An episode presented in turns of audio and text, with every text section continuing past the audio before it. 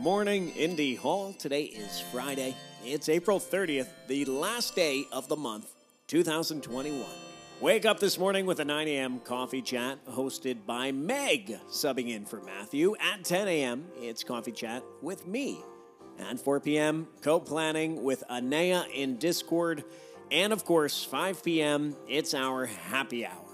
Here's something useful that's going to make me sound old and out of touch. But hey, put your files in the cloud. You know, the cloud. Make better use of your local hard drive. You only have so much space, and the cloud is infinite. I think. Now, here's something a little less useful. Take care of yourself, take care of each other, and take care of your communities. I'll see you online.